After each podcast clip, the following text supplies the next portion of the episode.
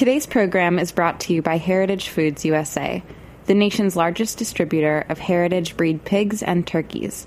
For more information, visit heritagefoodsusa.com. Hey, what's up? This is Jack Insley, host of Full Service Radio. You're listening to Heritage Radio Network, broadcasting live from Bushwick, Brooklyn. If you like this show, visit heritageradionetwork.org for thousands more.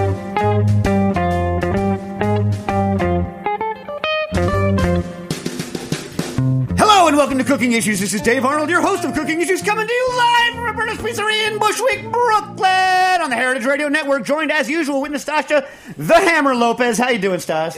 But also in the studio we have special guests. We have Jack Schramm from the bar. Say hello, Jack. Hi, Dave. How you doing? We have Jackie Molecules in the engineering booth.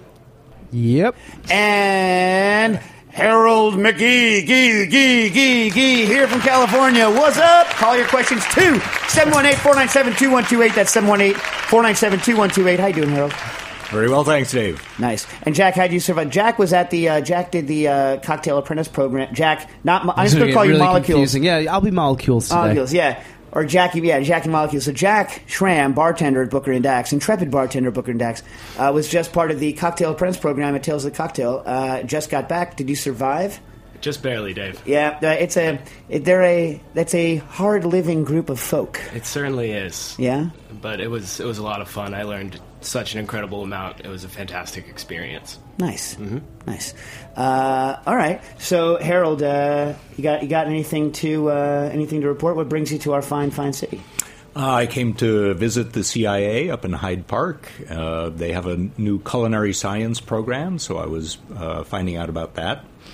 And then came down to the city to catch up on what's happening here. Now, culinary science, as opposed to food science, is more like your alley, the study of delicious. Uh, yeah, the, the study of what cooks do to make food for people rather than what uh, uh, industrial factories do to make food for people. Ah, I see. I see. Industrial, industrial factories. All right. So uh, let's get to some uh, questions. Let's see what we have here. Stas, did we answer the question on root beer? Does anyone remember whether I answered the question on root beer? I don't think so. I don't think so. Oh man. All right. Uh, Rob Handel. See, I never know whether I've answered it, and it's here, and I just got to answer it again anyway. So I'm sorry if I already answered it. Answered it. Um, Rob Handel wrote in. He said, "I was the guy that called today about running root beer in a draft system. Of course, that was like a month ago that he actually called because I'm so behind. Uh, but I had bad cell service and got cut off. I'm aware that the, uh, the persistence of root beer flavor, and I'm willing to dedicate a corny keg or two, as well as the lines, to the cause. I've had a couple of main concerns other than that. The recipe I developed has about 20 herbs, roots, and spices and generates a lot of sediment. What's the best way to clarify this so I won't have major foaming issues? I'm also working with space constraints. Would I be able to safely sanitize the corny keg, pour in the boiling soda base, then seal it and keep it at room temperature? Would I need to uh, sulfite it to ensure it is safe? I would run it through a cold plate to chill and ensure carbonation. Any other concerns I should be aware, aware about when setting up the system? And I'm looking to have root beer and sparkling water on tap, then rotating a seasonal soda on the third line. Um, you are talking about doing a hot fill, uh, and uh, not to be confused with Nastasia's friend Phil, right? Uh, and uh, I think that's going to work fine. You see any problems with that? Like, as long as the yeast is killed, uh, the CO2 line's not going to bring yeast into it. As long as you get no back contamination or backflow, you shouldn't have any problem with the hot fill. Just wait for it to be super cold before you carbonate it. Yeah? Anyone? Anyone? Anyone? You know that stuff. Uh, you want to? If, if I'll, gi- I'll give you a couple of words of advice since that's what you're here, right? Uh, boil the lids. Make sure everything that touches the inside, including the lids, is uh, is boiled. Pour it in boiling. Cap it immediately. Flip it upside down and let it boil the top of the thing before it goes. And then, if uh, possible, blow a little bit of stuff through the tubes to make sure the tubes are sanitized while the stuff is still hot to kill everything. Ain't nothing that kills you going to grow in the soda. What's going to happen is you're going to get yeast and other sorts of kind of things that just make it either uh, either reduce its residual sugar, increase its alcohol content, or make it nasty. Right? Yeah, I mean, fun- funky, fruity, nasty. Not not horrific, but yeah, not what you want. Yeah. Root beer ain't your funky, fruity, nasty kind of kind of beverage. Yeah. Although Yeah. funky, fruity, nasty, can you make a cocktail called funky, fruity, nasty? Absolutely, Dave. I was already thinking about it. All right, nice. Uh, Got a and- caller whenever you're ready. All right, so I'll finish this and we'll get to color. So uh, uh, on the foaming, um, Okay, I'm just going to put this out here. You are, as we used to say in the trade, SOL. Like, uh, like. First of all, anything out of a keg like that, you're going to have more foaming than you would uh, out of like a bottle service. But also, all, all those barks, not only you have to get it 100% clear, which you could totally clear, meaning no particles, which you could do through a number of filtration methods or even probably with uh, a clarification step if you had to. But that's not going to get rid of the kind of surface active crap that's in barks uh, and roots that causes things to kind of foam up on you. So it's like it's just you're an inherently foamy kind of situation. The good news is is that root beer is a relatively low carbonation, foamy product anyway. That's why it's root beer and not root IPA. you, you know what I mean? No? Yeah. agree? All right, caller, you were on the air. Hey, um, I heard last week that Harold McGee might be on, and I had a question that I thought he could perhaps answer. Um, I've been uh, steering a lot of my food lately with the Searzall, Ah. and I was reading on, on food and cooking, um, specifically the section on, uh, I think it's heterocyclic amines that are created during the searing process or high temperature cooking. You should win a prize. That's the first like, time that's been should- ever words have been used here. Go ahead. You're the first time, first person that's ever mentioned heterocyclic amines on the show, and so I believe you deserve a prize. Go ahead. Okay. um, so I was just wondering, is it smart, like from a health standpoint, to pair seared foods with something that has antioxidants, like a drink or something, um, or is it just it's it's not that um, that important? Ah, so um, I would say, I mean, of course, there really isn't good scientific information about a question like that. We can only sort of extrapolate from the knowledge that heter- heterocyclic amines are formed in high temperature processing of foods, and they seem not to be good for us. And so you probably want to minim- minimize intake. And then also, um, I'm not sure that uh, antioxidants per se are going to be helpful because um, you know these toxins are toxic not by oxidizing things; it's by reacting with uh, with important molecules like DNA and RNA. Uh, but I think what it does make sense to do is to eat that food with, uh, as you said, a, a, a, good drink with all kinds of complicated other uh, materials in it, but also vegetables and fruits, which have all kinds of stuff that we really don't know about, but that is probably going to be there, if not to counteract the activity of something like heterocyclic amines, then at least dilute them so that they're less likely to cause problems. So I think, uh, bottom line, just having uh, a, a meal with lots of different uh, elements to it, along with your wonderfully seared food, is the is the way to go. Yeah, uh, my favorite uh, would be a glass of uh, a nice glass of red wine. Yeah, yeah. To Yeah. start, Yeah. Yeah, which uh, it may or may not do wonders for your heart, but it does wonders for your soul. yes. Right? Right. Alrighty. Well, thanks so much for calling in. Yeah. Thank you. All right. All right. Bye. But, uh, all right, so here's uh We didn't answer the agar noodle question, yeah? I might as well get to it.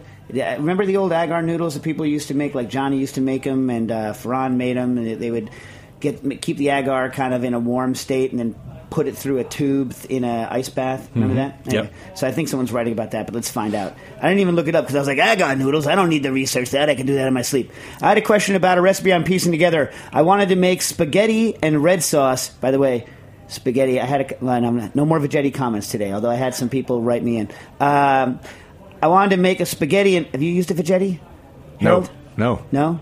Jack, do you own a Vegetti? I do not own a Vegetti. I do not own a Vegetti. I use one. I don't own it. Uh, no, it's like um, you know what it is, though, right? No, I don't. Oh, oh, oh, oh, oh, oh, oh, It's time for the talk. All right. I said I wouldn't do it, but what happened? Okay, so like you know the you know the uh, like the the Benriner things that like you can take a potato and turn it into like a long Sure. strip, or it can make shreds. Yep. So if you sh- if you were to take that, make it less expensive, shape it like a like an oversized pencil sharpener that could, let's say, take a cucumber sized thing, or even maybe even a daikon. So the uh, and you could twist it, and it turns said uh, stick shaped. Uh, Yeah. uh, item, veg, into uh, strips. And so someone was like, those are kind of like noodles. Maybe I could use it like a noodle. And so instead of just calling them kind of threads or filaments, decided to say they are spaghetti, which in fact they're not the same shape as spaghetti. Spaghetti is what shape, Stas? What shape is spaghetti? No, no, what shape? The cross section. Oh, circle. Yeah, it's round. It's round. Does the Vegetti produce round things? So does it produce spaghetti? No. Could it ever produce spaghetti? No. Because spaghetti is not merely pasta in a long form, people. Spaghetti has a freaking cross section. But someone in their in their infinite wisdom decided that this is just like a spaghetti. Maybe they're thinking of spaghetti squash, which, by the way, I think used as a spaghetti. Whatever. I'm not going to get into it because everyone here likes spaghetti squash. I'm surrounded by spaghetti squash lovers. But uh, they decided they were going to call it a vegetti. a vegetti. And the the non brand name of Vegetti is Spiralizer. And so people have written, a lot of people actually, as it turns out, have written cookbooks on spiralizing vegetables because the Vegetti people won't let you let them use their name because they don't want to. We look, we at Vegetti don't want to become the Kleenex of spiralizers. All right, you know what I mean? That's basically what's happening. So, you, but you've never used one. You have any thoughts? I need to go out and get one. Wow. I'm sure someone listening to this would be more than happy to send a Vegetti. You know, are they a sponsor yet? What's going on here? I, I don't know, man. I don't know. I don't know. They Get in touch with us. yeah. Anyways, I had a question about a recipe I'm piecing together. I wanted to make spaghetti and red sauce with the flavors of a tequila sunrise. Jack, give us the specs for a tequila sunrise. Tequila Sunrise, uh, two ounces repo. I don't know, Dave. We don't do sunrises at the bar. Yeah, what is it? It's just grenadine, OJ, yeah. right? Yeah. But do you have to keep it all layered so that it looks like. Is it sunrise or sunset? Sunrise? Sunrise, yeah, yeah. See, yeah. it should really be like if it's sunrise, it should really be like Crème Yvette, because Yeah, sunrises are not. They're like bluish gray sunrise. I don't think that would be uh, incredibly delicious though with the Crème Yvette. I think I detest it. Uh, in general, I think Yeah. it's a. Uh, I mean, like, I'm sure somebody likes it. Uh, Yeah. Not me. Like, do you like Crème Yvette? Not especially. Harold, do you, you like it? Aaron? Nope. Do you like fruity pebbles? Fruity Pebbles. The, oh, you don't know Fruity Pebbles? I don't, Oh, it's no. it's the Fred Flintstone branded uh, cereal that looks like aquarium rocks, like multicolored aquarium rocks. Anyways, like uh, it tastes just like that, but somehow Fruity Pebbles at least has crunch. Anyway, I'm not a fan. I'm just saying. Um, okay, so I think they should call it a, a tequila sunset. I'm just going to go ahead and say that. Okay. Uh, how do you think the alcohol and the acidity of the OJ would affect the amount of agar you would need to add to the liquids? Ah, look. As long as you're not going above like nyang nyang nyang, like 15, 20 percent uh, ABV. I don't. It, you might need to add a little bit of extra agar, maybe, but not. But I mean, technically, you should. Technically, you wouldn't because whatever it doesn't matter. But, I, I wouldn't worry about it too much because I wouldn't put the alcohol level that high anyway. One thing I will say is uh, you cannot have something that's at high alcohol and uh, boil uh, and sufficiently hydrate the agar. So you will need to hydrate the agar in the juice slash whatever water base. Um, start it cold, boil it, let it simmer for a while, for a couple of minutes. Then you're going to want to uh, temper the alcohol into that mix, not the other way around, because you don't want to get pre-gelation. Uh, and then you want to keep it warm enough to put it through whatever iSi or whatever it is you're using to make the noodles. The noodles. Uh, I was also wondering how you think the texture would come out. The agar noodles, frankly, they're a little brittle and they break kind of kind of easy. So. Um, you know, you might want to switch uh, or a- add uh, like a softener, like a texturizer to it. Like it's not specifically something that people use for it, but like a LBG or any sort of like uh, softening thing is going to make it a little more uh, spaghetti-like. Yeah. Plus, also, you never make spaghetti with this either because the noodles are always a bigger thing. They're more like udon, right? You know what I'm talking Yeah. about? These like these agar noodle things are a little more like udon. Yeah. But I would follow, uh, you know, any of the Martin Lersch still puts out the uh, text. What does he call that thing? The textures. What do you call that thing? It's like a compilation of every chef's recipes on hydrocolloids. He still Yeah. puts it out. Just check and see what kind of ag, agar noodles are in that one and see see what happens. All right. Ju- Justin wrote in on, from Palm Springs on an anti griddle. Hello, Dave Nastasia. Uh, Nastasia. Nastasia? Do you believe that? How many years have I worked with you, Stas? Seven. Can't get your name right. All these years later. Nastasia. Uh, Jack and whatever interlopers. Oh, what what up? Harold McGee is now an interloper. Jack, you count because it's double Jack. He didn't that's say fair. Jackie molecules in here. He said Jack. Uh, as I was searching the interweb uh, for instructions on building my own anti-griddle, somewhat unsuccessfully. Uh, for those of you that uh, does he still make them? Does Philip Preston still make the anti-griddles? I don't know. I haven't seen him in a long time. Grant Achatz, who you know from Alinea uh, and Aviary and Next, who by the way was at Tales of the Cocktail. And paired a cocktail with seared beef.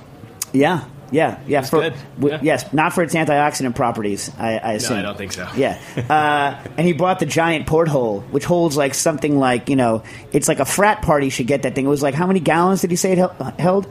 I want to say he said 70 liters, but Something- I- yeah. something ridiculous. Lot of lot of cocktail, lot of cocktails. lot of cocktail. Big big freaking uh, what's it called? Porthole.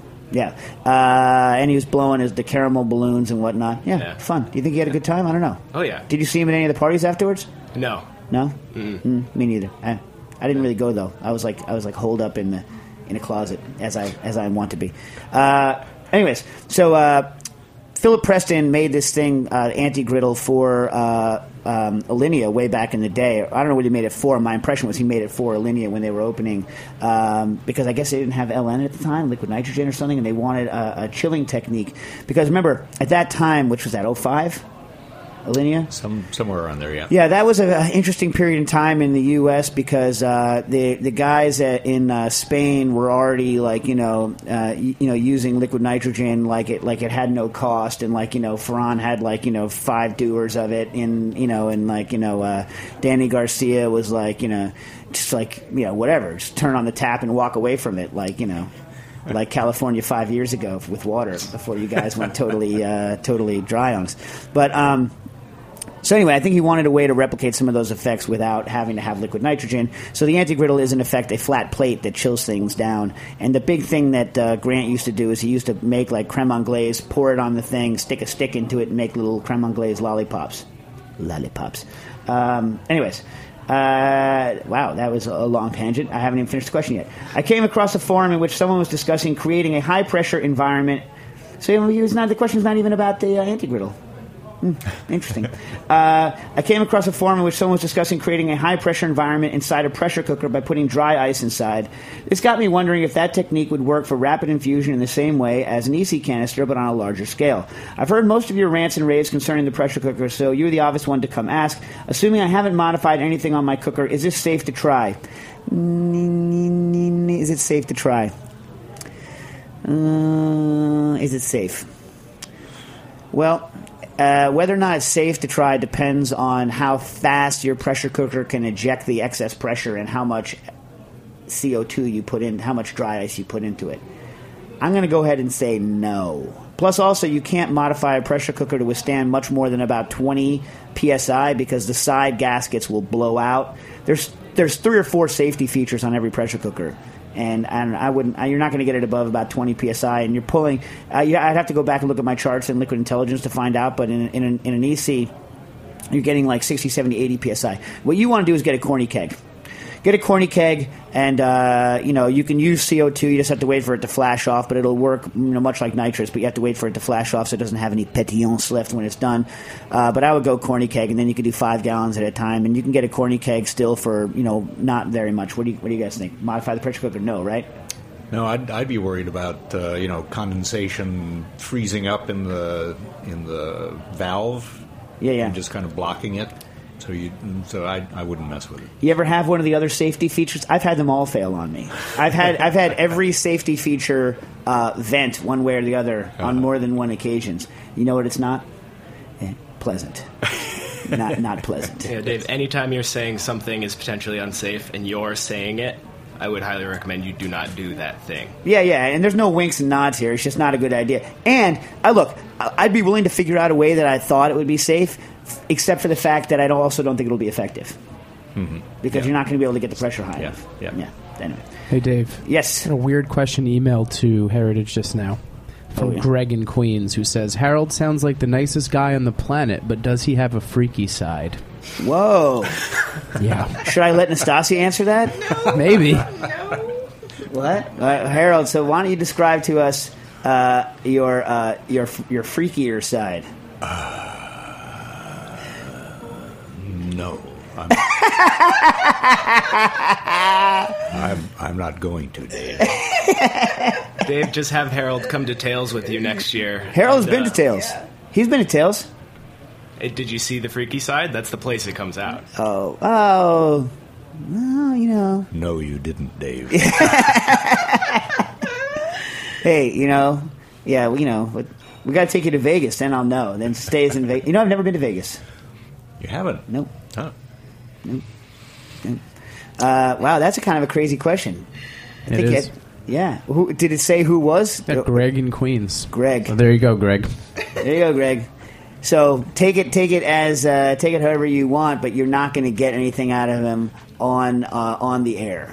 That's for sure. But in fact, I will say this, and Stas, you can back me up on this. He is in fact the super nice fellow that you hear here on the radio. Like that's like legitimately, that's legitimately the. Uh, the, the Harold that you will that you will get if you meet him in the real life. Oh, uh, Justin, last thing he said in a PS because Stas and I need to get off our butts uh, is your next book should be called Enemies of Quality. We're still working on a T-shirt. You know about the Enemies of Quality? No. It's uh, it, well, an enemy of quality is someone who does things to hurt the product, like like food or beverage, Uh-huh. in a way that's just, you know, like not so much purposeful, but just neglectful. Most enemies of quality are just neglectful. Because they're not looking out after quality. I mean, that's. Right. Yeah. Yeah. Yeah. Like uh, like imagine buying a loaf of uh, crusty bread and then putting it in the fridge. Mm-hmm. Would that person Or a plastic bag. Oh well, yeah, because it because of the uh, well. Do you what do you like these modified plastic bags that allow for venting, or you still? Have, we're about right after baking. You put in a plastic bag. Devil, Satan. Yes. No. Yeah, yeah, horrible, Horrific, yes. terrible. But like, what about do you do you like these bags with the venting things or no? Um, Not really. No. No. First of all, Harold lives in like one of the in like one of the greatest places for just keeping things on the counter. Like in San Francisco, you can just keep anything just like on the counter, right? Well, you can, but I mean the I mean it's not as humid there as it is here right now, but it is like 50 60%, which means that a loaf of bread is going to get uh, the the crust is going to suffer with time. But there's nothing you can do about that uh, really except just keep keep the bread as optimally as possible for the whole loaf and then crisp it up in the oven.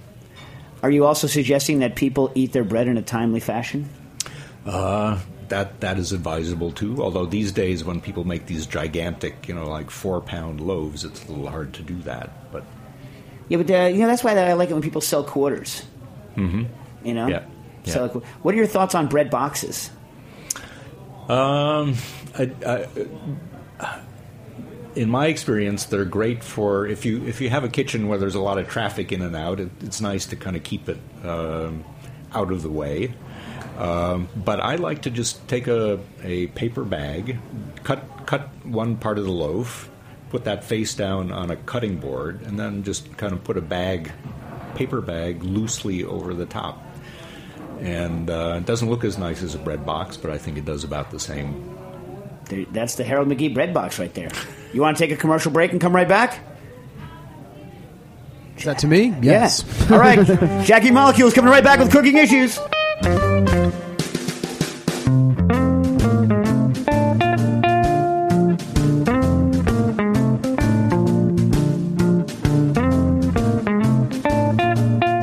out there, it's Steve Jenkins. I'm with Fairway Markets. White Leghorn, Red Wattle, Bourbon Red, Navajo Churro. Well, these aren't names you're likely to hear at a Fairway butcher counter or any other counter today, but before the rise of factory farming, you would have. And at Heritage Foods USA, you still do. Heritage Foods USA exists to promote genetic diversity, small family farms, and a fully traceable food supply. You see, we believe the best way to help a family farmer is to buy from them. And Heritage Foods is honored to represent a network of family farmers and artisanal producers whose work presents an immeasurable gift to our food system and to biodiversity. The meat we celebrate, whether it's heritage turkey, Japanese steaks, Berkshire pork, or Navajo churro lamb chops, is the righteous kind from healthy animals of sound genetics that have been treated humanely and allowed to pursue their natural instincts. It's a simple fact. Animals raised according to this philosophy taste better. And as we like to say, you have to eat them to save them. Visit us at heritagefoodsusa.com for more information. You gotta slit their throats to save them. Well, it's true. And oh, welcome back to Cooking Issues with Harold McGee. Harold wants to say churro. Harold, you give me some churro. Churro. Nice. Ooh, that was nice. Right? Mickey, maybe you can do a. Would you be willing to do like a? Uh, hey, Jack, you want to get Harold McGee? Maybe you can say something nice about the radio station. Maybe What's- he would. I don't know. Maybe he would. I'm kind of calling him out. I didn't ask in advance whether he'd be willing to. Maybe he'd say something nice about us. I don't know. I don't know. Sure, sure. Give me a script. He's like, I have nothing that I actually want to say that's nice, but if you have something nice to say, I, man, I'll read it. I don't know what you need. Oh, that's true. I want to help out. All right, nice. All right, Sam writes in, "Hi guys, I'm trying to create a mother of vinegar just for kicks." Uh, When you say it's like mother of all vinegars, it sounds like yeah, vinegar mother. Uh, what factors affect the size, speed, and appearance of the mother's formation? By the way, uh, I saw on a video, and this is my new thing. This is amazing for those of you that aren't allowed to curse. Like, let's say you're around small children or in a place. This guy had an explosion happen right next to him in a video. You know the kind of videos I watch, and he goes. Mother, father! I was like, genius. How have I not thought of that before? Have you used that before, guys? I think I've used it a couple times, but Mother, Yeah. father. so like I can use that in front of the kids, which is genius. Anyway, I don't know what made. Oh yeah, vinegar mother. Anyway, uh, wine type, vinegar type, vinegar starter, light, heat, etc. In particular, will a mother be able to form in a small glass vial? Harold. Small glass vial isn't the, the ideal environment because uh, vinegar mothers develop at the at the vinegar air interface, and if there isn't a lot of space up there, if, if there isn't a lot of surface area, it's going to take a lot longer. So I would suggest a, a broader necked vessel of some kind. Yeah, And also, temp- temperature is pretty important because uh, vinegar, uh, acetobacteria, kind of enjoy a, a moderate temperature, not too cool, not too warm, like uh, 20 Celsius, 70 or so uh, Fahrenheit. So if you can keep it in a place like that, uh, that helps. and uh, you want to cheesecloth the top of it so that you don't get the vinegar. Excuse me, vinegar flies, and uh, what else? Uh, you got to get the alcohol content right. Yeah, yeah, yep. Uh, and I would uh, something I didn't get a chance to look into, but my bet is that uh, white wine or something like that would be would work faster than red because you know red wine has all those phenolics. They're probably to some extent uh, antibacterial, and you might have to overcome that. Huh. I'm sure someone's done the study, right? Yeah. Have you ever had the people who like we had we made a kombucha and the kombucha's it's, this one's got a lot of alcohol in it because of the way we made it and you taste it and you're like you have no alcohol because it's all turned to vinegar. It's like been like acetobacter hit like a baseball bat. Yeah. You ever had that happen? Uh, no, no, but I can imagine it. Yes. Well, I I don't have to imagine it because it happened to me. I was like, listen, if you like, I like vinegar beverages, so I'm cool with it. It tasted like, you know, do you like heavy vinegar beers? You like like Rodenbach, Grand Cru, and all that stuff? yeah. Can you pound a whole hyper vinegar one? I like the medium grade, like s- medium amounts of vinegar, like Roden Rodenbach style, but not the straight vinegar suck ones. I don't know. Yeah, uh, it depends on how much. I mean, a, a little bit, uh, like a half. Oh, yeah. in, in in the right circumstances is nice. Yeah. But yeah, not Stas, you? Yeah. You like the drinking vinegars? Like, uh, yeah, like uh, Andy Ricker and his nice, yeah. I like those too. But I don't know. Me too. Yeah, Jack, nice. Jackie, molecules. That's right. Jackie. Both Uh, Jacks agree, though. Delicious. Yeah, nice. All right. Uh, what about Rauch beer? I'm not a fan. Uh, you know, I no, I do like it. Smoke. You like Yeah. smoky beer? You can drink Yeah. a whole one. No, but at, at uh, Samia in Williamsburg, they did uh, a weird smoked onion. Dude, yes, I had the same one. So good with the smoked beer. Delicious. Yep. Incredible. Yeah. What? Why do you, first of all, why do you need smoke on smoke? What's the smoke on smoke? Did they serve it with a smoked cheese and then you smoke a cigar with it? like, like I wish. so much smoke. It, it worked in, in the circumstance. You you, you got to try it, Dave. You got to get over there. It's uh, good. Yeah, All I really did. Yeah. Well, you know, Nastasia. Little known fact: Nastasia ate. You ready for this, Jack? Yes. E. Nastasia ate in Queens over the weekend. What? Queens. Wow. I was like, oh my god, she like died or something. Someone said there's an imposter. I- She's like, yeah, I was uh, overeating in Jackson Heights. I was like, damn. Did a helicopter bring her there? He's like, you know, because to get Nastasia to cross the river, other than for this show, is I like prefer Queens to Brooklyn. I would go to Queens faster than Brooklyn. you got to say that closer to the microphone so everyone I, here I in Brooklyn go can hear you. I go to Queens. I, Queens is fine. Brooklyn, I hate. Wow, there it is. wow. oh, I love the molecules, man. Okay. By the way, Harold McGee, I don't think has heard the Jackie Molecules ringtone. Can you bust it? Oh yeah, give me a minute. All right, tell me when you're ready. Yeah. and I'll uh, I'll hit I'll hit with some uh, with some questions here. Uh, Pedro, how do you think you pronounce P A I V A? Portuguese. Paiva. Paiva. Paiva. Yeah. Pedro Paiva. Good afternoon, Cooking Issues team. My name is Pedro from Lisbon, Portugal. I've never been. I'd like to go though. I really like Portuguese cheese. You like Portuguese cheese? I do, Do you- and I've never been either. Really? Yeah. Well, you know, if you're out there, Portugal, if you're out there, let me hear you dance. Uh, Harold McGee would like to go to Portugal. One of you needs to reach into your wallet and like figure out some sort of conference that you're going to fly him over there so he can hang out and eat all of your delicious thistle renneted cheese and pound a whole boatload of port. And if you need some chump named Dave to come along too, well, you know, hey, that's you know, all the better. You know what I mean? Jack, Jack the bartender, you like some port, right? I certainly do. I Yeah? think we should start putting it in some cocktails. Well, uh, D got the white the white port. Did Yeah, any of that work? We we're still working on it. It's getting there. Yeah, Carbo application is is looking good. yeah. Carb, Yeah. appli- carb application. Yeah. we have a gin and tonic question later if we get to it. So anyway, okay. Uh, in fact, it's this one, uh, and I would like to submit a question about gin and tonic. Here we go. You ready? Jack of the bar, you will also win on this one since you do this. Every dang day. Uh, well, except for the past week Yeah. when you were Tales of the Cocktail. Uh, gin is now a big trend in Portugal, and it is really easy to buy uh, a decent gin and a decent tonic. Most people claim to know how to serve the best GNT, and that for each gin there is a perfect serve. Hmm. Well, that's a very that's kind of a that's more the Spanish trend, right? The big goblet style. Do you like the big goblet style? I'm not a huge gin and tonic drinker, but I mean I enjoy pretty much any G&T if it's I'm just sipping on it casually. So I never casual. I never. I'm never casually sipping. However, in the YouTube clip, the gin and tonic Dave Arnold's Cocktail University, the gin served is totally different from the one served in the other side of the Atlantic, st- uh, starting in the glass. No one uses flutes. Ours are closer to a small fish tank for a goldfish. Yeah, I know it. I understand that. It's because um, carbonation must not be as important over there. Normally, we first put and swirl the ice in a glass to cool it. Then we flavor it with uh, botanics, juniper, zest of orange, lemon, or even strawberries. Then pour the gin and finally the tonic carefully to keep the gas of the tonic, which you can't if there's ice in a big bo- fish bowl. Let me tell you something about. Let me tell you a little something about about bubbles, my friend. Uh, like the vast majority of bubbles are lost at the surface of the glass, right? At the surface. So, what a flute does for you, it actually doesn't do a good job of uh, presenting the volatiles to your nose, which is why real champagne freaks, like uh, like our good friend Nastasia the Hammer Lopez, prefer to drink their champizzle out of a white wine glass. Am I right? Yes.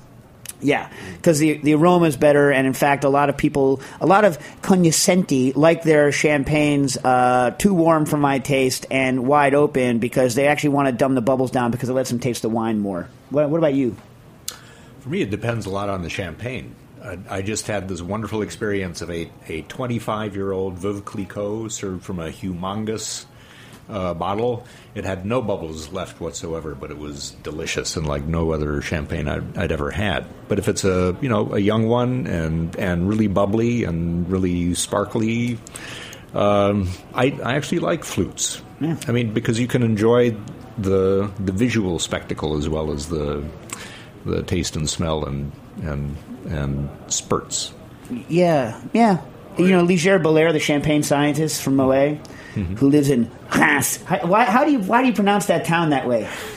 As we would say, Reims, Reims. Uh, but it's um, uh, he did the studies on the traditional coupes, which we use for cocktails, and uh, flutes. And his, I believe, said maybe we should do white wine glasses as a good compromise. You read those studies? Yeah, yeah, yeah, Yeah. yeah. he's Mr. Champagne. Or- what a job! Or Doctor what a job. Champagne. So let me ask you this: on that 25 year old uh, Veuve Clicquot, uh, uh, how was the acidity? Uh, it was bracing. It was very high. That's part of what made it so wonderful. Because otherwise, it was kind of caramelly, bready. You know, all those. Uh, it, it was rich, but also had a nice backbone. How far had the, uh, in the absence of massive amounts of CO2, how far had the yeasty, bready gone to oxidized and sherry like? Uh, it wasn't sherry like. It was it was just really rich. It was dark too. And when I first saw it, I thought, mm, this this doesn't look good. But but it was beautiful. Nice. Yeah. Who bought it? Uh, the owner of the restaurant, uh, who, which was celebrating its 25th anniversary, bought it when the restaurant opened for this occasion. Foresight, Jack. There it is. Foresight. Yeah. Okay. Anyways, uh, or closer to a small fish tank for a goldfish. Normally, we oh, I already did this. Uh, the uh, then pour in the gin and tonic, and finally uh, the tonic to keep the gas in the tonic. In the picture attached, which I don't have, is one of the results for the Bloom gin. The question is. Is it okay to serve it as we do, or are we missing something important? Thank you for your time and thank you for the great program, Pedro. P.S. Uh, as you see, um, uh, as you see it, what should be the first steps into the sous vide world? Do you recommend an immersion, any immersion circulator in particular for sous vide? And as a home cook, what should I pay attention to? Uh, look, they're all they're all going to work. Uh, I'm not sure about in Portugal, like what the like which ones are good for for Europe. They're all they're all they're all they're all going to work. Just get one uh, that you know you can afford that you're going to be happy with. I like the professional ones, but those are still like 800 bucks. But it's, they're to me like I know I can beat on them pretty hard. But I've had experience with all the lesser priced ones as well, and they're they're all they're all going to work for you. There's so much good stuff out there on the internet. I would go to like Chef Steps, uh, you know, one, one of those places. Uh, I have the rudiments of a low temperature cooking uh, primer on cooking issues, which is still available. Unfortunately, apparently you can't buy Cialis on our blog anymore. Paul finally got rid of the Cialis ads, but uh, we, by the way, we never made any money off of that. It was just I don't know how we got hijacked, uh, but ju- just go there now. As to the question is, are you doing anything wrong uh, making your gin and tonics this way? Well, uh, oh no. I mean, if you like them, then you like them. Like, uh, and and it's good. I mean, like. I mean, there are certain things that are an abomination, right? So, like, if you were like, what I really want to do is take Pepsi Cola, which my wife saw someone do this in Shanghai once. If you want to take Pepsi Cola and mix it with Petrus, regardless of whether the Petrus is fake Petrus or real Petrus, like, if you want to take even something that might pass as Petrus, right? So, you know, maybe it's like, you know, you know, not, you know, some sort of closer, like, related, you know, wine. Um, yeah, that's a mistake. You know, that's just you're making an error there. You know what I mean? Uh, you know, I would say even frankly, like uh, alternating between your glass of Pepsi and Petrus is a horrible mistake. Uh, you know, because the phosphoric acid is just not going to play nicely with the wine, and the flavors of the cola are going to ride right over it, and then it's just not. It's no. No. Well, I would practice first if you're going to do that with uh, with some yellowtail, right, Stas? And yellowtail and Pepsi, fine. Uh, see whether you can get a decent yellowtail and Pepsi, and then if you have a billionaire come, then sure, dump the Petrus in, but just don't let me see you. With a gin and tonic, it's a little bit different because the flavors you're going to be working with are all going to be uh, good. I tend to want the purest uh, essence of a gin and tonic possible, which means it's the, I'm going to start with a gin that I like, Tanqueray, and uh, I'm going to use only quinine sulfate and sugar uh, and lime juice that you know we clarify because I am looking for a particular thing: a highly carbonated, extremely crisp, extremely dry, pure gin and tonic with a bunch of uh, no no extraneous crap. That's what I'm interested in. Does that make me right? Yes. No, I'm kidding. Uh, no, it ju- no, it just uh, it's you know that's the way I want to do it. That's the goal I've set for myself.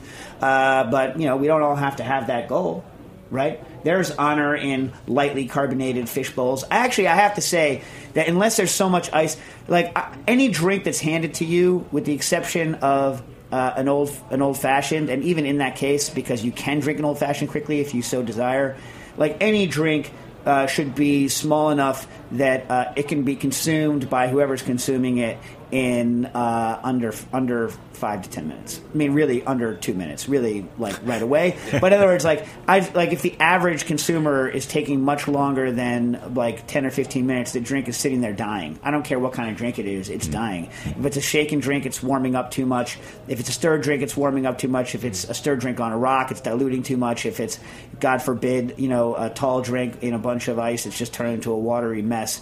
Um, you know, if, if I could change the way the drinking world works in general, and it is going this way in London and other places, it would be smaller drinks drunk uh, more quickly. Yeah, yeah. Yep. Uh, okay, uh, let me see. Uh, I'm, I, you know, Stas, we might actually make it through the questions today. Can you believe that? Can you believe that? Uh, Steve, uh, actually, we won't. We're not going to make it. All right. Steven from Moscow wrote in. Uh, good to speak to you a few months back at the bar because he came to the bar. Uh, no luck finding the Viziga. Remember Viziga? Viziga, the sturgeon spine. yeah, yeah, yeah. You ever use that, Harold? They used to rip the spine out of sturgeons. Right. Yeah. For kulibiak and things like that. No, I've never never played with it myself. hard to get. Nastasia and I went to uh, what's that? What's that? What's the neighborhood? Uh, like Brighton, right? Brighton Beach, which is like the Russian thing. And she tried to pull her like, uh, th- but basically they just handed us like a, a chunk of frozen sturgeon that had like a little bit of spinal cord in. So we didn't really have enough to like rip out the whole spinal cord and do the uh, do this stuff. But I wonder whether any other spinal. Is there? Do you think there's anything special about a sturgeon's spinal cord? Is it the spinal cord itself? I think it is. Anything special about a sturgeon's spinal cord that you know of? No, I mean uh, it, it's it's uh, gelatinous. That's really all I know about it. And how fundamentally different is spinal cord material from like brain material? Just shorter length axons in the brain? Uh, you know, uh, I should have prepared for this, but my my recollection from uh, Chris Cosentino in San Francisco used to sell a uh, tuna spine, tuna backbone. That there's the spinal cord itself, which is tissue like the brain. It's it's um, you know nerve cells, but then there's this. Um, uh, uh, gelatinous cartilaginous material, which is sort of the shock absorber that pre- prevents the uh, nervous tissue from suffering. And I think it's that, that shock tissue that you actually. Yeah, I used to serve that. I know, Yeah. I love that stuff. It's Yeah. good. It's like Yeah. kind of like real. It needs to be really fresh. Yes. But it's like Yes. super kind of clean and seawatery. Mm-hmm. But, you- but, but that's not what the Viziga is, though. I think the Viziga is the actual cord. No, you think the Viziga is the stuff because the Viziga comes in a long strip. Right, right. Yeah, no, that's that's my sense. Yeah. But but say, How did you like? Chris- What did Chris do to it? To the to the Uh, just gave it to you, and you kind of broke it open yourself, and Oh, I think we had that together. But he roasted the outside of it. yeah, yeah, yeah. Yeah, I've only ever served it raw. Like, so we would take one spine, clean off the vertebrae, so it was like, like, like you know, wiped clean. Like you put it in one of those like uh, flesh-eating beetle containers. You know what I'm talking about. and then uh, I, I didn't do that though. Please, I don't want to hear about it. And then uh, we scooped fresh ones that were like off these kind of the gross meaty carcasses, and then put them on like they were fresh. Remember we did, did that? We did that for Star Chefs. Remember that stuff? Yep. Yeah. You know, Chris roasted it and then uh, kind of sprinkled all kinds of, uh, well, pepper and then various other herbs and spices on it. So it was really, really flavorful. Yeah. Delicious. Yeah, I remember that. Uh, okay. So uh, he was not able to find it, uh, and he says it's effectively unavailable in its dry form and extremely difficult to get fresh, especially because how do you always how do you pronounce? You know the the critical endangered species. It's CITES. Is that how you pronounce it? C I T E S. Yeah. Anyway, uh, you have to you know you don't want to slaughter the last sturgeon. I don't think. Probably not. Here's my question regarding temperature maintenance. We'll be spending some time this summer with an Italian style because it's not. It's going to be in Moscow, not in Italy, so it can only be Italian style. What do you think about Italian style things? She gave you. She, you can't see, but she gave you a on Italian style. She likes Italian. You don't like Italians. You like Italy. Yeah. You like Italy, but not Italians, right? Another one of the things, right up there with biscuits. Uh, even though, whatever, even though, whatever, I don't know, I'm not going to get into it. Uh, Italian style outdoor brick barbecue uh, with something like the picture attached, which unfortunately I don't have. Oh, it's going to be in Sardinia. He's going to be in Sardinia. Have you ever been? No. You been? No. You been? Nope. Want to go? I'd like to Yes. go. Yes. Yeah. Uh, by tradition, I will need to. By tradition, I like this is a good tradition. I will need to roast a suckling pig or half for sure, among many other things. Any thoughts on the cook for a long cook? How best to regulate the temperature? We'll be in New York City next week. Hope to see you at the bar, but I missed it. Uh, regards, uh, Stephen. Um, so the classic one that can be roasted whole is the is the cochinillo style, but they're minuscule pigs. Like how much do those things weigh? You ever have one of those? Uh, I've never done one myself. But you've- but yeah, they're, you know, a few pounds. Delicious. Yeah. Oh, yeah. Yeah. Yeah. Um, mouth. I don't know, dude. Whether you want to do the like the super slow roast on it, it's going to be hard to regulate if you don't do it a lot. You know what I mean? Yeah. It's one of those things where you need to do it a lot. Temperature regulation in one of those big ovens uh, is all about just um, you want to build the temperature up uh, over the course of hours and hours and hours, and then wait for it to get down to a point that you're going to be okay. Throw it in and then let it ride down on something like that. You're not going to refire if it's a big retained heat masonry oven. You're not going to refire during the roast because you'll you'll nuke off the uh, outside of the skin. I would even I would even maybe protect the pig for the first part of the thing in it with something that's going to, you know, like leaves or some crap, um, almost like you were burying it in the ground. All those retained heat things start. You want to start it at like kind of like uh, the maximum and then let it ride down. Would you agree? Yes. Yes. Yeah, I don't think you're, you're not going to be maintaining temperature in any active sense inside of a inside of a retained heat masonry oven. Would you Would you think so, Harold? Yeah, and and it's difficult if you're not familiar with it, you know, to know how it's going to behave. So yeah, I would do a, couple firings first, Yeah. and like kind of see how it does. But here's another solution: what you can do is you can, if you if you if you could muster it, because you can do it in like trash bags. You could do the whole thing uh, low temp, right, and then just throw it in a flaming hot one to crisp up the skin. And it'll be as delicious as it can be. Those, those of you who've heard me rant before know that I am somewhat suspicious of uh, whole hog or any whole animal cookery because there it is not possible to uh, cook the tenderloin of a pig.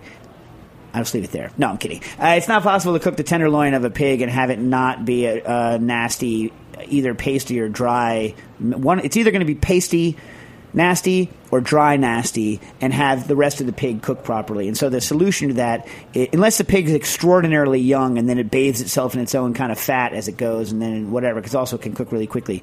But uh, you know, barring that.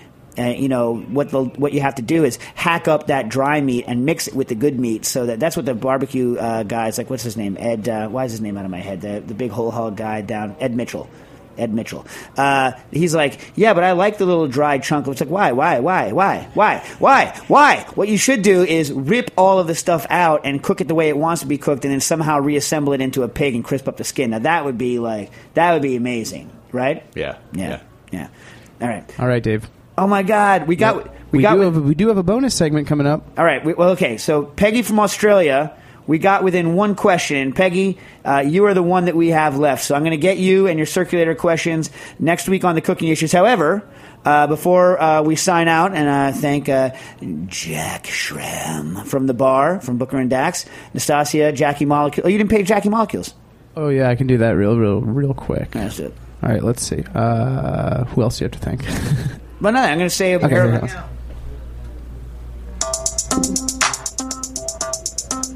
Jackie Molecules.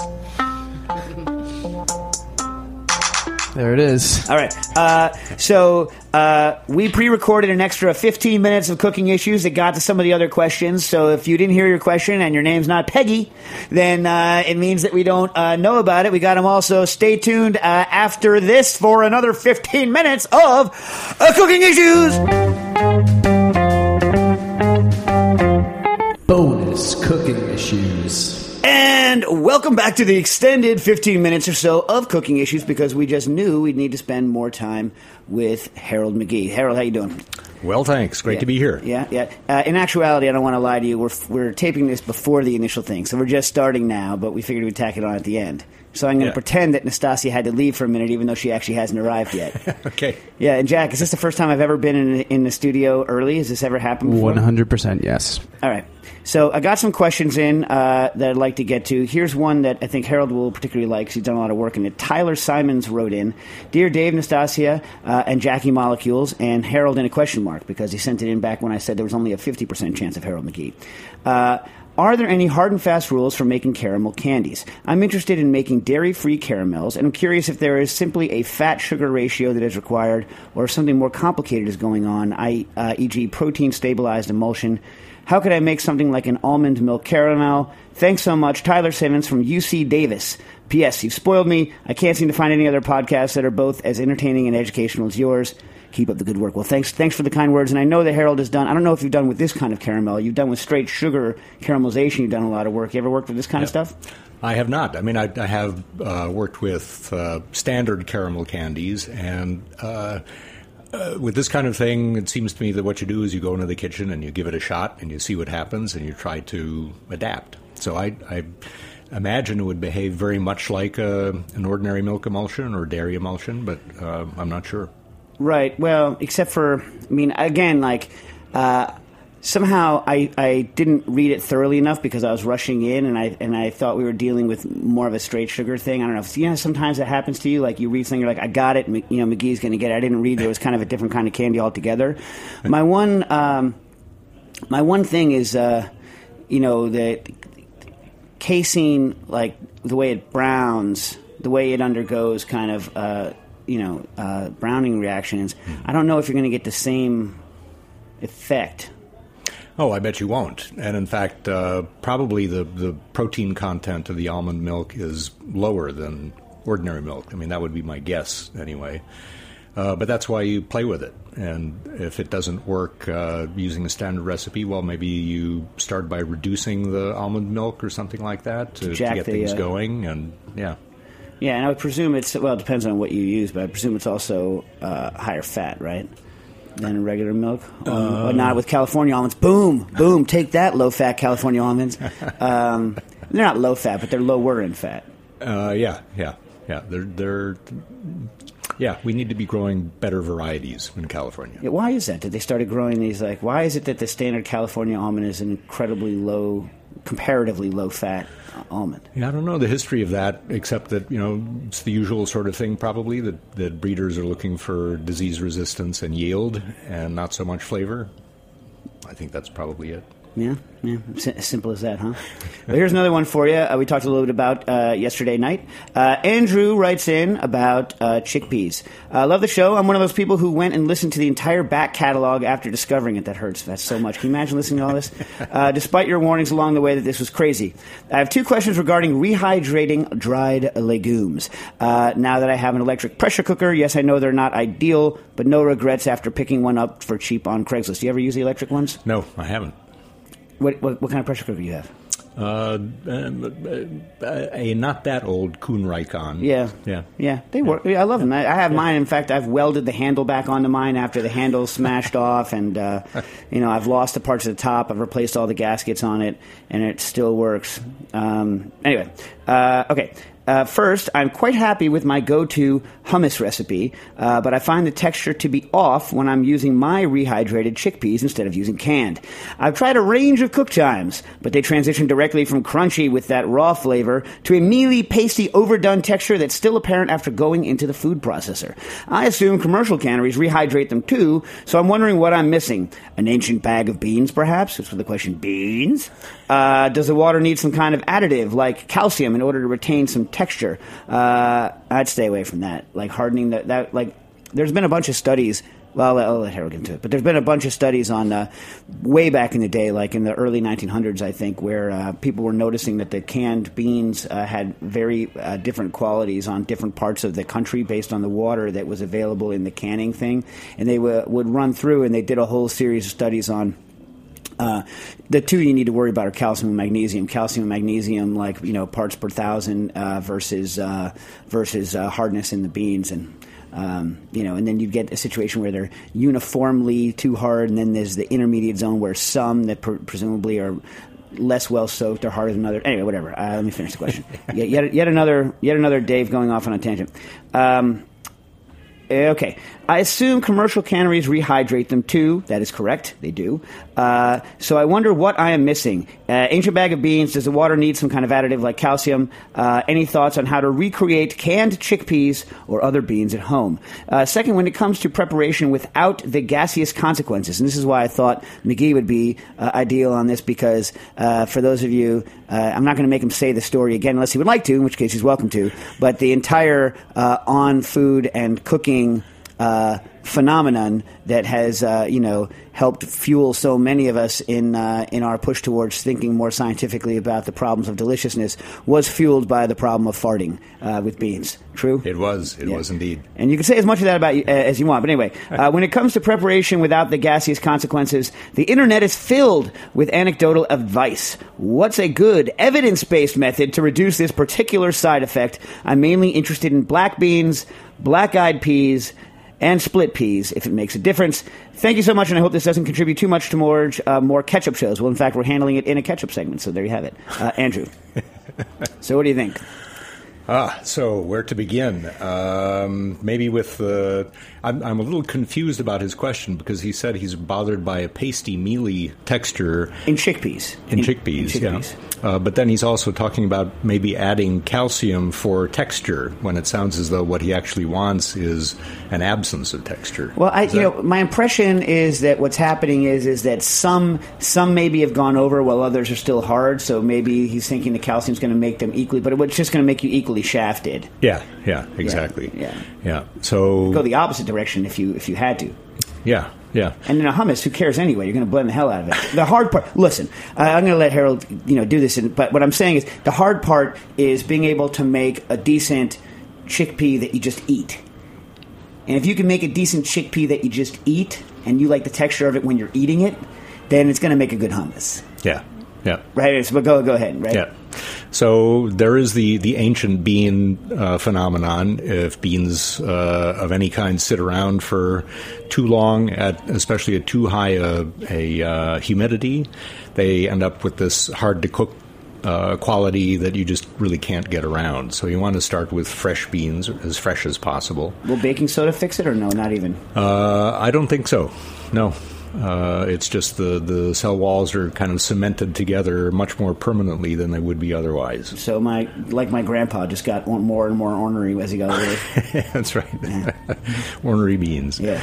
Uh, so start with as fresh beans as possible, and then uh, soak them, pre-soak them, and then uh, cook them long enough to make them soft. I mean, that's kind of what it comes down to. Check them every once in a while, see where you're getting to the point where the texture is close to the eatable that you just just described, and uh, then go from there.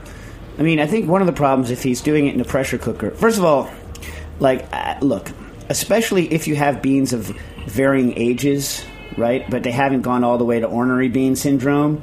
Uh, the kind of longer you can let them soak, the better off you are because the more they will all equilibrate to an equal pre-cooked moisture.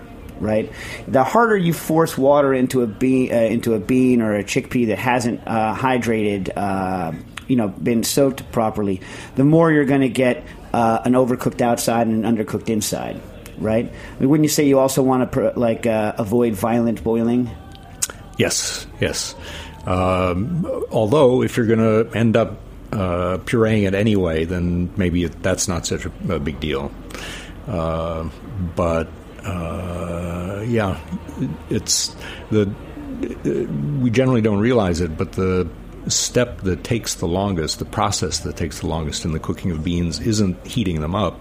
It's getting the water from the outside to the inside. And so, if you take care of that ahead of time, uh, then you eliminate all kinds of problems, including textural problems, because that soaking will leach out some of the the uh, ions that are holding those cell walls together. What are your thoughts on the uh, on the warm water pre-soak? Um, it's quicker. Um, uh, what It's less gentle on the on the bean coats. It doesn't matter on a chickpea though.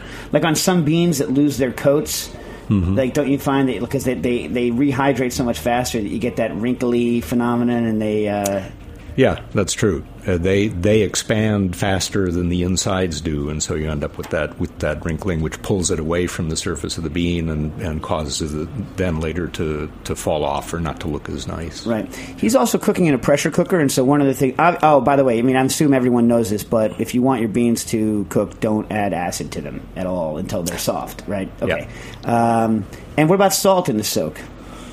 Uh, salt in the soak, uh, in my experience and from my looking at the literature, it slows the hydration Uh, but once it's hydrated, the cooking actually goes much quicker because the sodium ions displace calcium in the structure, and that helps loosen things up. So that could perhaps make it more even. Yeah, yeah, but you have to allow more time because if there's salt in the in the water, then it's going to take a lot longer to penetrate into the bean itself. Now, uh, he says he's using a pressure cooker. One thing I would be wary of with a pressure cooker is, um, well, a couple things. Uh, if you don't know whether it's done, you should wait for it to come down naturally. If you do a flash a, a flash off on the pressure cooker, it really does. Um, it's the equivalent of of uh, uniformly boiling throughout the liquid, including the liquid that's inside of the the chick- chickpeas.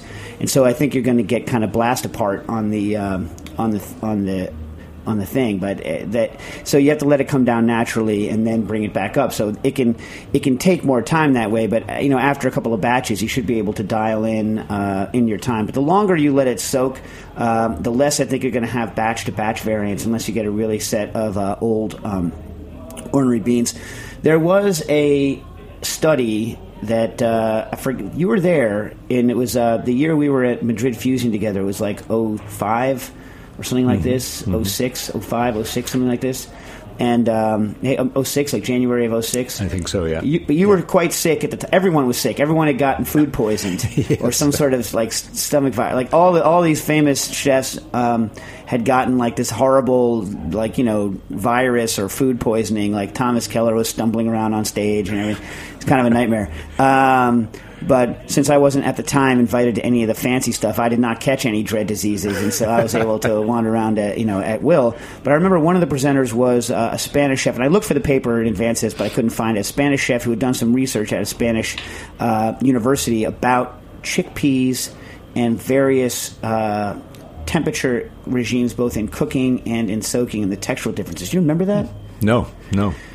I mean, I couldn't find it. I tried to find it, but you know that you know th- there was a great phenomenon back then in the in, in that period of time, especially in Europe. Actually, only in Europe. I mean, recently in the U.S., like there's been some kind of collaborations like that, but there were just all these uh, uh, institutions who were like, "Yeah, we'll let you know real scientists talk to chefs and answer actual evidence based kind of stuff." You know, Yeah. Does that really Yeah. happen anymore? Oh yeah, a lot of. In fact, I think a lot. Uh, there's a lot more these days than than back then. Well, here, yeah, because I- it just never happened before. No, I think in in Europe as well. Uh, those were uh, back then. It was something that you know was kind of strange to everybody. First of all, that chefs would be getting together in large numbers and sharing their recipes, sharing their new ideas. Rather than hoarding them, uh, and then collaborating with people who had more technical knowledge than they did to, to figure things out, that's uh, it's there's a lot of that everywhere now. Right. I mean, the classic one in the English-speaking world that you we always used to talk about in classes was the uh, the Heston one. You want to talk about that for a second? Uh, sure. Heston uh, has collaborated with people at a half dozen different universities in the UK. Uh, the the collaboration that I think makes the most difference to most cooks is the one he did uh, with Donald Mottram at Reading University. This is in the like 2005 2006 where uh, Heston was preparing tomatoes in the kitchen uh, in the standard uh, classical French way of peeling the tomatoes, scooping out the seeds, and then chopping the the wall of the tomato for some beautiful uh, sort of uh, garnish. And he was popping bits of tomato in his mouth as he was doing this, and noticed that the seeds seemed to have way more flavor than the rest of the tomato. And so he called up his friend uh, Mottram at Reading and asked him, was it true that there was more, he thought, uh, umami and acidity in the in the jelly around the seeds? And Mottram looked at the literature, couldn't find anyone had done a study of this, and so he and Heston collaborated on a study. And they found that uh, not only was there a difference in the concentration of these things in uh, in and around the seeds, but that it was a huge difference. It was like three or fold, three or four fold difference in uh, glutamate and uh, organic acids and so on. So the intensity of flavor in a tomato comes from the stuff that in many cuisines you just kind of toss out or put in a stock or something like that and don't make use of. Specifically, the French. You used to make fun of. Well, I would force you to make fun of the French when we were at the French Culinary Institute. We were talking about it. yeah, yeah. Yeah, it, uh, kind of fun too to remember uh, back in the day when Ferran Adria was coming up with a new dish every six hours. Uh, a couple of them were actually based on taking, scooping the seeds out of the inside of a tomato and just serving them all by themselves, and they were delicious. And then s- selling the outside to the French right? for use in some sort of concasse. What are they? It concasse. Concasse, right? Is that the word? Uh, oui, Oui, concasse. Uh, hey, uh, before I uh, go into this, I'll ask whether you like uh, have any. Uh, do you know anything about uh, thermophilic bacteria and their possible survival inside of sous vide bags? Have you heard anything about this? Uh, no, no. I have a, I had someone a while ago who wrote in about their bags inflating after a fairly long period of time when it should have already. Um, Everything should have been killed, and I, I ascribed it to uh, th- there was sauce on the inside of the bag that didn't make it to temperature in time. But then he's like, "Well, why did it blow up after a long period?" I don't know. I wonder whether whether there's ever been a case of like a thermophilic thing surviving and causing gas inside of a bag. Well, how how long after? I mean, like hou- hours after being put into the bath. Like Oh. uh, I think on like day like on day two. Uh-huh. Well, I mean, there are uh, spores that survive temperatures like sous vide temperatures and are actually activated by temperatures like that. Well, well when it, it, in other words, uh, while the bag was still cooking, it, it, it blew up.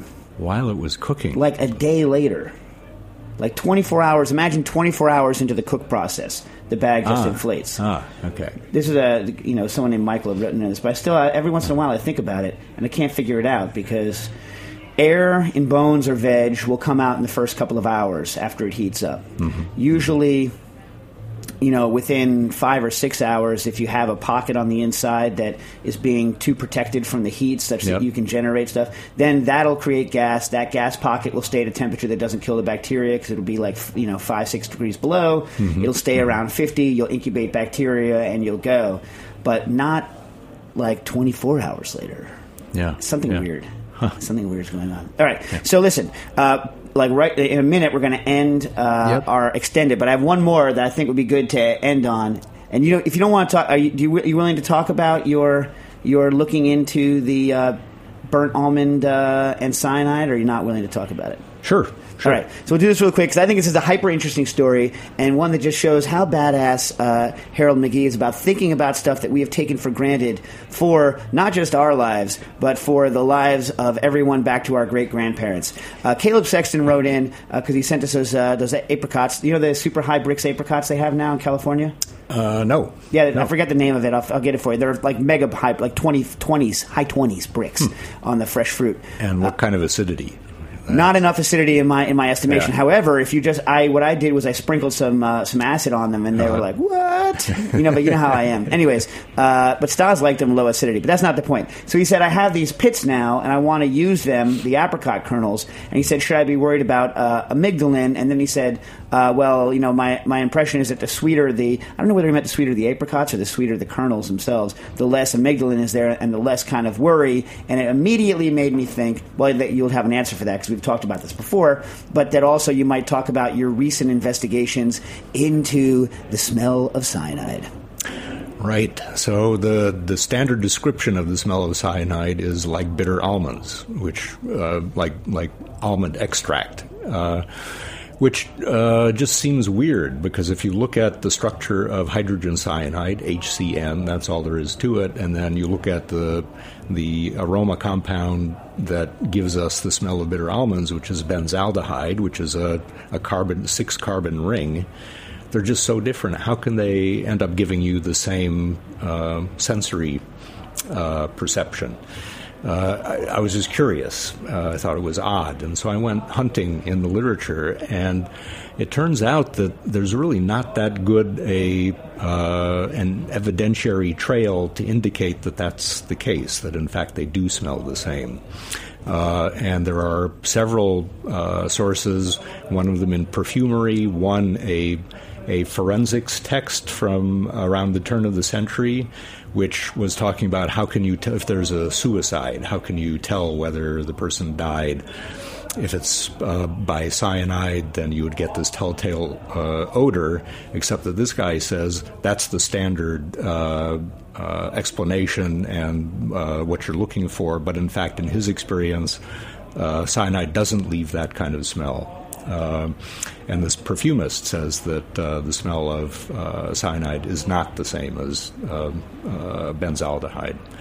So I, uh, I know a couple of scientists who have used it, uh, cyanide, as a, a reagent in their research, and I want to get to them and see uh, either whether they can give me their feeling uh, about this and uh, whether maybe I might take a sniff, a Wow. carefully controlled sniff Wow. for myself. Wow, with some, uh, they can counteract it, right? Or no, if they get you right away? Uh, that's a good question. I should probably check that out before I. Uh, I would definitely experiment. check that because we someday we would love to have you back on cooking issues. So I, I don't want to read in the uh, I don't want to read in the papers that you you know that the curious cook was killed by his curiosity. That would not be that would not be pleasant. And that has been our extended 15 minutes of cooking issues with Harold McGee. Thanks for listening to this program on heritageradionetwork.org. You can find all of our archived programs on our website or as podcasts in the iTunes Store by searching Heritage Radio Network. You can like us on Facebook and follow us on Twitter at heritage underscore radio. You can email us with questions anytime at info at heritageradionetwork.org. Heritage Radio Network is a 501c3 nonprofit. To donate and become a member, visit our website today. Thanks for listening.